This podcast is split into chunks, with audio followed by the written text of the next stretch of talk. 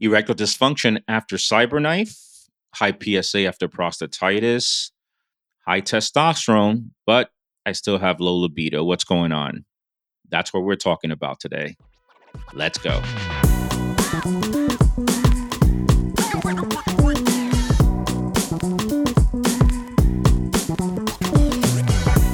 Hey everyone, welcome to the Dr. Geo podcast. I am your host, Dr. Geo, where I try to share with you some insights on how you can improve your urological function and live better as you age. Today's a special podcast because it is my 10th episode. I know for many podcasters, that's not that much. You know, one step at a time here, right? Today's a 10th episode. So I want to thank you all for tuning in and listening and providing comments and questions. I really appreciate you.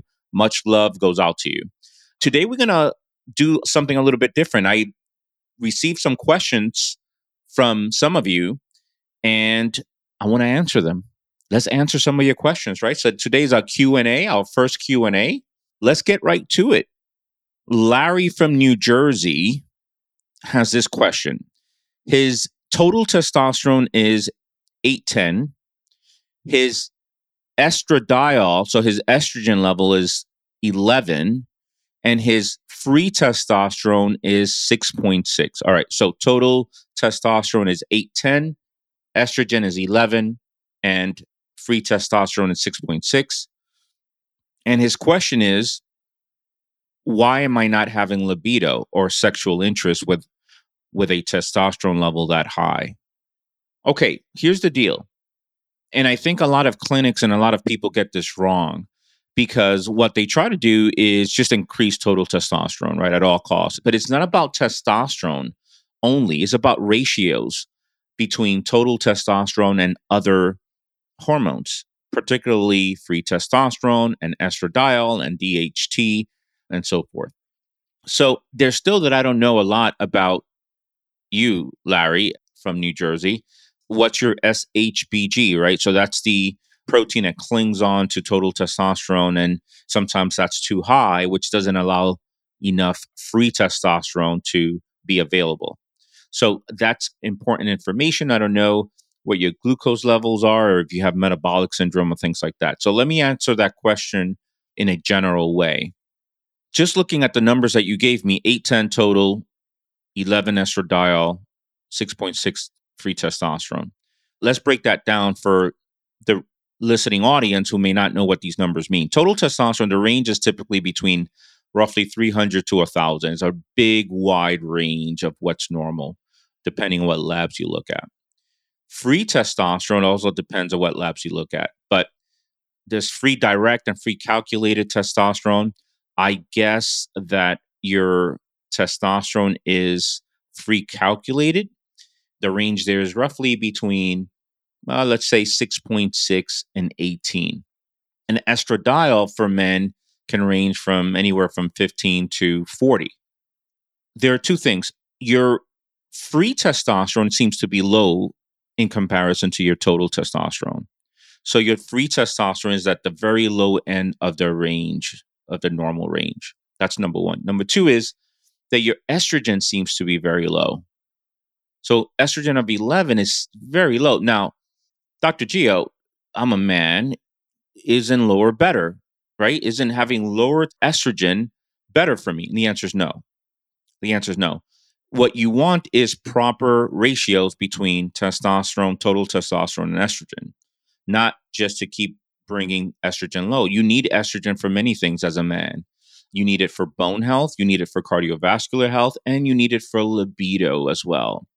Well, I thought that all I need for libido is testosterone. You do need testosterone for libido. So if your testosterone is really low, you're not going to have sexual interest. But you also need some estrogen for sexual interest as well. Okay.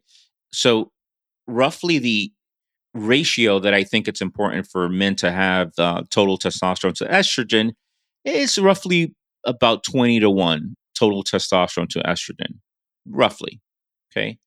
And aside from that, I think that good estrogen levels are somewhere between 20 and 30. You're at 11. So you're really low. So something is happening there. I, I guess, and again, there's more information that I don't know. How heavy are you? Maybe you have a lot of lean muscle, muscle mass. A lot of information there. But I'm assuming that you're lean and you're not converting a lot of testosterone to estrogen. So fat cells convert testosterone to estrogen through this enzyme called aromatase. So sometimes estrogen levels goes up because of that. Either way, I think your estrogen levels are too low, probably because I'm going to guess you have high SHBG. So it's a matter of lowering SHBG a little bit. And there's a variety of ways of doing that. One is the actually, there's a botanical that we use often called nettle root. And nettle root is an excellent SHBG inhibitor. SHBG inhibitor. So that's one method of doing that. The other method of lowering, and again, I'm just assuming here that your SHBG here is low. And this is just for uh, general information only, by the way, guys. I mean, I guess I should have started with some sort of disclaimer. This is for general information only. So please, I cannot diagnose or treat over a podcast. This is just questions that are coming to me from the internet.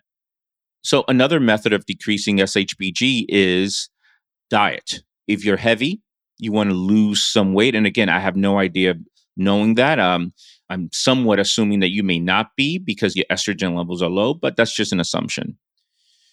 Also, obesity brings up SHBG. Bottom line here is that I think that the reason why you're not feeling sexual is because your estrogen levels are too low and your free testosterone is too low. And it leads me to think that your SHBG is too high and that needs to be lowered. Okay, Larry? Hope you're well and keep listening to the podcast. By the way, guys, I would love so this is the 10th episode. Please give a review if you want to give me a gift so I could keep doing this kind of work on any platform that you're listening to this podcast, whether it's Apple or Spotify or wherever please give me a, a five star review if if I earned it. If you think I've earned it, I know there's still work to do and there's still opportunities to do better, but um, we're working on it. So please do so. All right, next question. This is from John, 72 year old male from Nevada. John, who just underwent CyberKnife and is experiencing erectile dysfunction. What can I do? All right. So stereotactic radiation therapy, that's what CyberKnife is. So CyberKnife is the brand name that most people call this form of radiation therapy. So good work on branding there from the CyberKnife company. And it's a type of radiation that's more focal to the cancer, to prostate cancer. And it's about five treatments as opposed to sometimes 40, 44 treatments when you do external beam radiation for prostate cancer. So this is a different type of radiation that is focalized and typically has a reduced risk of erectile dysfunction in comparison to, let's say, prostatectomy. That's removal of the prostate, of course, for prostate cancer. In general, radiation therapy has a lower rate of erectile dysfunction in comparison to prostate removal. Across the board, I'm not sure that stereotactic radiation or CyberKnife which is the kind that this gentleman is asking about. I'm not sure that that form induces less erectile dysfunction than other forms like seeds, brachytherapy, or external beam radiation. So, in general, they're about the same. The issue is that sometimes erectile dysfunction, while it's a lower risk with these type of therapies, it occurs more often with time. So, it doesn't occur as much early on, right after radiation therapy. It occurs with time look, a lot depends on how healthy sexually one is before prostate cancer treatment. The healthier you are, the better you do, right across the board. That includes after treatments of with uh, prostatectomy. Okay, then it becomes a question of how damaged were the nerves around the pelvic area from the radiation itself. In theory, and maybe even in practical terms, treatments like stereotactic radiation is more focalized, so it hits the penile nerves, the nerves that innervate the penis, less. And according to the data that I've read, the erectile dysfunction rates after stereotactic radiation and or any type of radiation is relatively low. Okay. So I'm not sure what's happening here. I'm not sure if it's a nerve issue or you already had issues before radiation.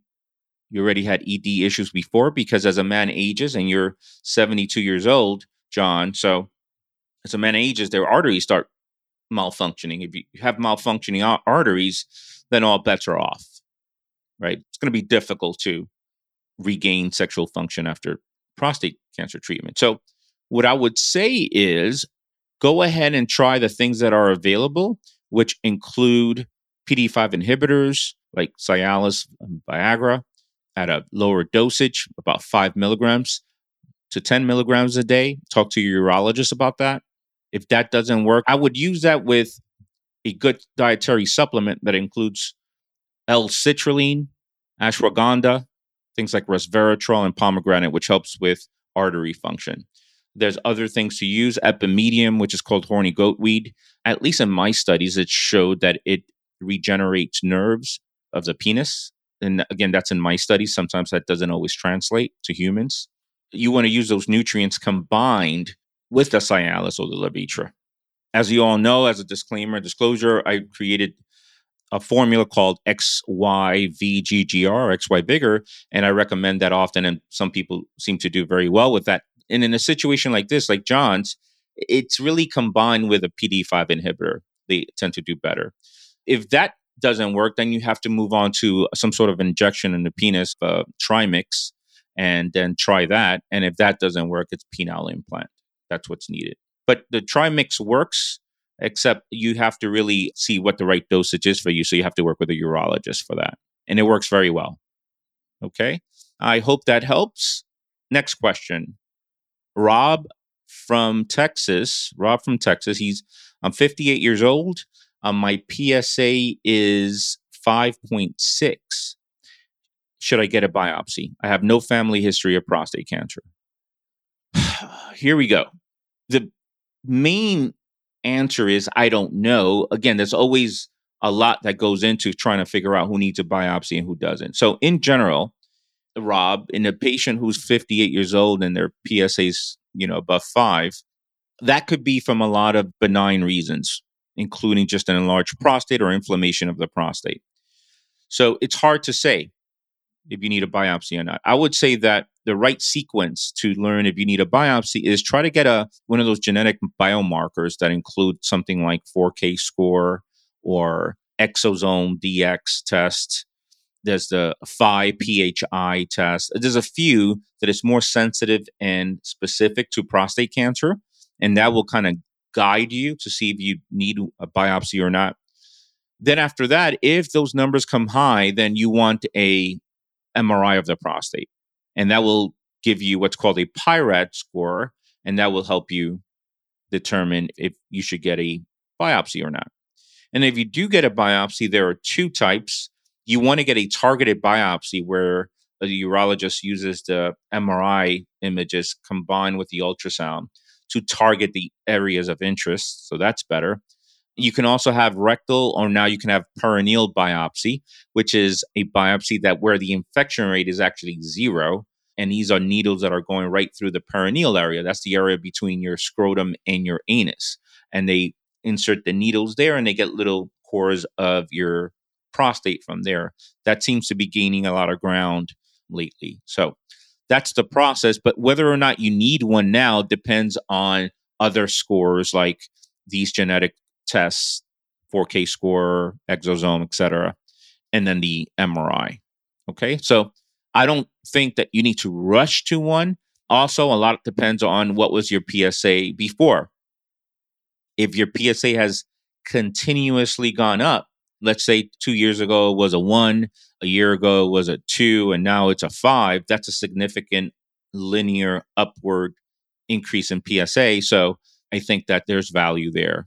Lastly, the MRI will give you the size of your prostate, and you could you and your urologist can calculate a PSA density calculation score, and that helps you determine if you know what are the chances of there being cancer there or not. So there's a lot of things to do prior to a biopsy, and I could understand why you don't want to get a biopsy. No one wakes up in the morning ever and says, "Oh my goodness, I cannot wait to get a prostate biopsy.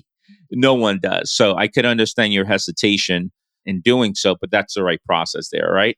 Good luck to you. Rob, next question from Doug. Doug is from Florida. I am 47 years old and I had numerous bouts of prostatitis. I had one recently where my PSA was 100. Should I be concerned? Well, Doug, the first thing is that I'm not sure why they got a PSA on you. That was unnecessary. You don't do a PSA in someone that clearly has prostatitis. And from your description here, you were having symptoms, including fever. So a PSA in that scenario just causes more anxiety. So I'm not sure why that was why a blood test for PSA was taken on you. The other thing is that you should not be concerned, certainly not yet. I don't know if you have prostate cancer, not hard to tell, but your PSA being that high is just a result of the inflammation going on in your prostate. So I would suggest that you do not get a PSA anytime soon until the prostatitis is resolved. How do you resolve prostatitis? Well, I think they've given you antibiotics, of course. And if you have a situation where you are feverish and symptomatic, then it would make sense to take antibiotics. Be careful with fluoroquinolones like Cipro and Levaquin. Those tend to induce side effects in about 20% of the patients who take them that are pretty significant. Neuropathic problems, so nerves from the waist down, you get a lot of tingling or pain or a lot of discomfort, fatigue, all sorts of things from fluoroquinolone. So, but sometimes I've seen cases where, and again, that's 20%. If you're in the 80% camp and you could take a fluoroquinolone and not get affected negatively, then that's a good thing because it does help. It does get rid of the microorganism, which is likely E. coli. E. coli is the most common type of bacteria that affects prostatitis or induces prostatitis. Then they'll probably wean you off to something like doxycycline or something. And that's a little bit, again, all antibiotics have side effects, but if you are in an acute scenario, which that's about 5% of those that present with prostatitis, acute prostatitis, then you do need antibiotics. And so then you want to take some probiotics and eat a lot of sauerkraut. Sauerkraut is has a lot of probiotics in it. You want to try to replenish some of those microbiome and healthy microorganisms that were wiped out from the antibiotics. Lastly, you probably will have some long term chronic prostatitis without fever. So sometimes, oftentimes, once men have acute prostatitis, then they develop chronic prostatitis, no fever, just this constant discomfort in the pelvic area, pain, and you feel like you're sitting on a tennis ball kind of thing. Heat feels hot in there. Sometimes erectile dysfunction that comes from that, urinary frequency, things like that. So you can treat that. You don't want to stay on antibiotics for life, but I know that Flomax or one of those alpha receptor blockers are a form of treatment for it medically. I think that you can treat it very successfully with a formula out there. One of them is Mr. Happy Prostate Support. Again, I, I'm a formulator of that. I think the ingredients in that are, are unique in the sense that it contains curcumin, which is a very strong anti inflammatory. It contains rye pollen extract, a lot of research on that as it relates to prostatitis, including quercetin. It also contains things like scutellaria, which is a botanical and medicinal herb that calms things down, is like a nervine that calms down hyperactive nerves, which is important to treat, I think, chronic prostatitis. And numerous other nutrients. Anyway, something similar to that can help to treat it effectively and keep you doing well. So that's the story. So no PSA. I don't think you should be concerned, Doug. But once you're done with the antibiotics, make sure to replenish with probiotics and sauerkraut. And that is it for today. So thank you so much for listening. Listen, today's the 10th episode. Please, uh, as a gift, as a gift to me, for this 10th episode, please give me a, a rating, a good rating, if you think I deserve it, on any platform that you're listening to this podcast. I plan to have way more Q&As. So if you have a question, send it to podcast at drgeo.com. That's P O D C A S T at drgeo.com. I am Dr. Geo. I'll talk to you soon. See you next time. Signing off. Talk to you soon. Bye. Thanks for tuning in to this week's episode of the Dr. Geo podcast. You can watch all episodes of this podcast and much more by subscribing to my YouTube channel on youtube.com forward slash Geo Espinosa ND. If you love what you heard today, you can help by leaving a five star review of the podcast on Apple and Spotify, as each review helps us reach more men who are serious about improving their urological health and how to function better with age. And for the latest research and actionable takeaways in a world of men's health and integrative urology, sign up for my newsletter at drgeo.com. I'll see you next time. And now for a brief disclaimer. This podcast is for general information only, and we're not forming a doctor patient relationship through this medium. The use of the information and all links associated with this podcast is at the listener's risk and is not to replace medical advice from a physician or a healthcare practitioner. Lastly, thoughts and opinions related to this podcast are my own and may not reflect the views of any institution or organization I'm associated with.